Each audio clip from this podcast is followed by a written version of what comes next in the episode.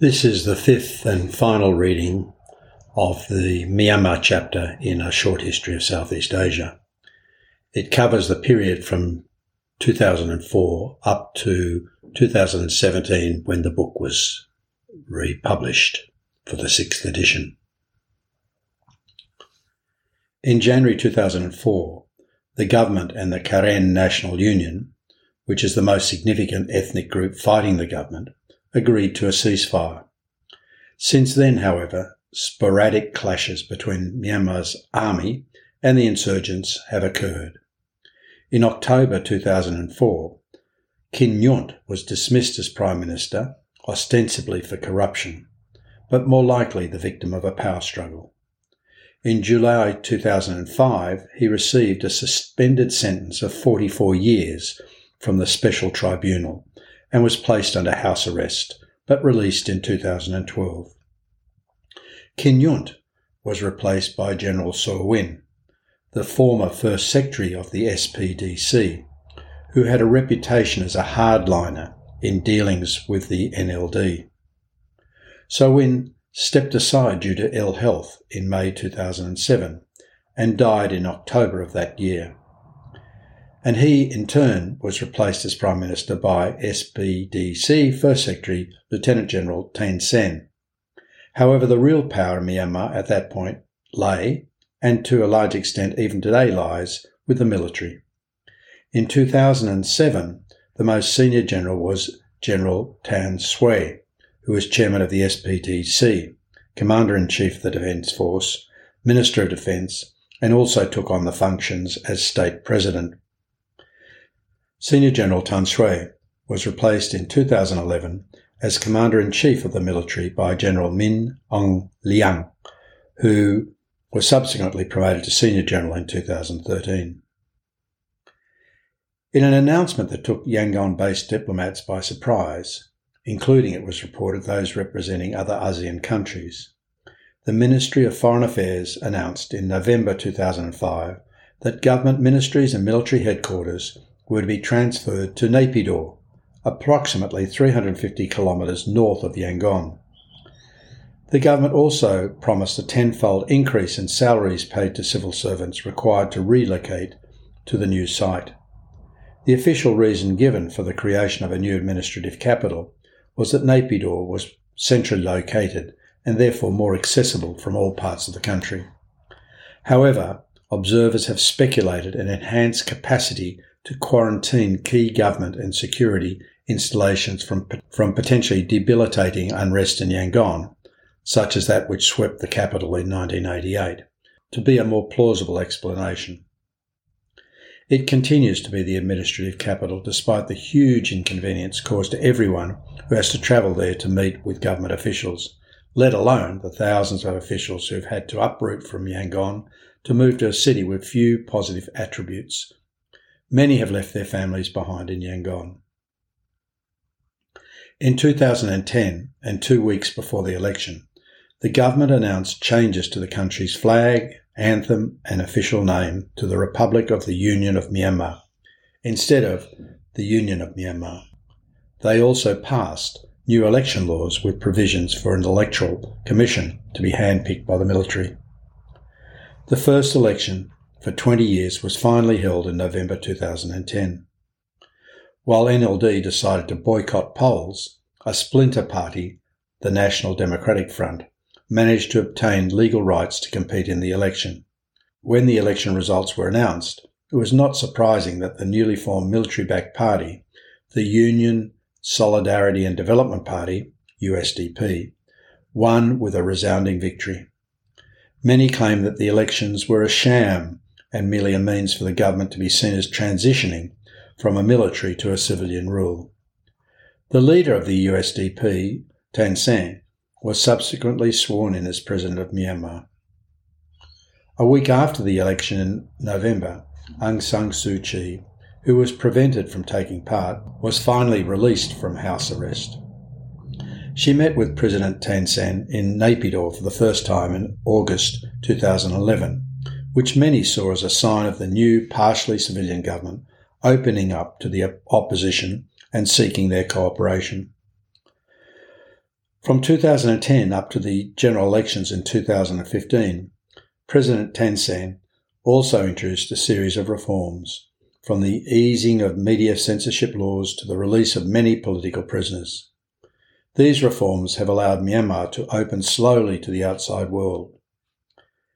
In a parliamentary by election that changed the course of history in Myanmar, NLD, led by Aung San Suu Kyi, won a landslide victory in 2012 by claiming 40 out of the 45 parliamentary seats in what was largely a free and fair election, the result has been hailed as the beginning of a new era. And though full democracy is a long way off, it was certainly a giant step forward. There were more remarkable political developments when a national election in 2015 swept Aung San Suu Kyi and the NLD to power in another resounding victory. While the elections ended 50 years of total military rule, the military still holds a very strong position. It controls important ministries such as defence, home affairs, and border affairs, and constitutionally, the military is entitled to 25% representation in the Hluttaw, the parliament. This control prevents the NLD from changing the constitution without the approval of the military. It also includes any change to the constitution to allow Aung San Suu Kyi to become president. Instead, she has opted to be appointed foreign minister and state councillor in the president's office.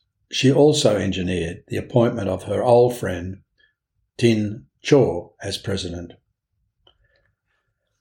Now largely in control, the NLD government, despite the loosening or removal of sanctions by many countries, including recently the United States, faces multiple massive challenges, including re energising a largely stagnant economy, settling long running wars with many ethnic groups dating back to independence from the British, and solving the status of the Rohingya Muslims in Myanmar. Of these issues, the last two are likely to take many years if not decades, to find a solution.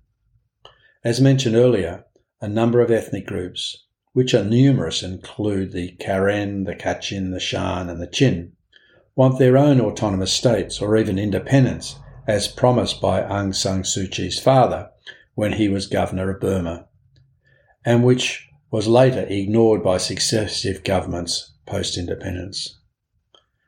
Given some groups have been in armed conflict with the military controlled Myanmar government for the last 60 years, they are unlikely to give up just because there is a civilian government in power. In any event, the NLD cannot make any decision on these issues without the support of the military that controls the relevant ministries of defence and border affairs. Finding a solution for the political and economic situation of the Rohingya Muslims who live near the border with Bangladesh is just as difficult. In recent years, there's been a rising tide of anti Muslim sentiments amongst right wing Buddhist groups who press for laws which came into force under the previous Thein Sein government, preventing non Buddhists from marrying Buddhists and requiring approval from the government to change one's religion. The anti Rohingya sentiment seems to be particularly deep seated amongst the Burmese, and even Aung San Suu Kyi has done little to address the plight of the Rohingya. The NLD came to power with the considerable, albeit unrealistic, expectations of its supporters that the new civilian government could solve all of the massive economic, social, and political issues that had built up over the decades when the military had been in total power. Whether the NLD can satisfy these expectations in a meaningful timeframe is likely to be critical to its continuing support. That's the end of the Myanmar chapter. As mentioned, this edition of my short history of Southeast Asia was published in 2017 and therefore doesn't cover any of the dramatic events that have occurred since then, including, of course, the landslide uh, support of NLD in the 2020 elections and the coup that followed that on 1st February 2021. But having read the chapter and thought about it, why is Myanmar where it is today? Well, I think some of the key reasons are the way that the British treated the monarchy when they took over Burma by uh, abolishing the monarchy and moving King Thibaw to Calcutta. So the Burmese were left without any structure, social structure for them, including the king was the head of the Buddhist religion, and with him gone, again, things had to be restructured. And the way that the ethnic groups were treated, whereas the Burmese were subject to direct rule, all of the ethnic groups were handled in a very different way, where the lead, the local leaders were left in place, and basically, if they followed the instructions of the British, they continued to be able to run their show. Well, the next thing I think that contributed to where we are today is the fact that the Panglong Agreement, which was signed in 1947 under the uh, persuasion of General Aung San, promised a federal system so that if the ethnic groups joined with the Burmese, they would be able to have, I guess you'd say, a federal state. But unfortunately, the assassination of Aung San in April 1947, just a couple of months after that, meant that the key person who was responsible for persuading the ethnic groups to join was no longer there, and there was no one really to replace him. So, under that Panglong Agreement, as you may remember, the ethnic groups would have a right to withdraw from the Federation after 10 years. So that takes us up to the late uh, 1950s. And of course, there was a great likelihood that they would withdraw.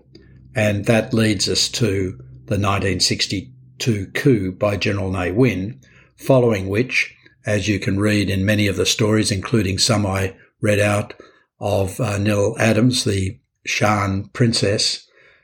Many of the Shan leaders were murdered or jailed. And since then, of course, most of the ethnic groups have not sought to reach agreement with the Burmese.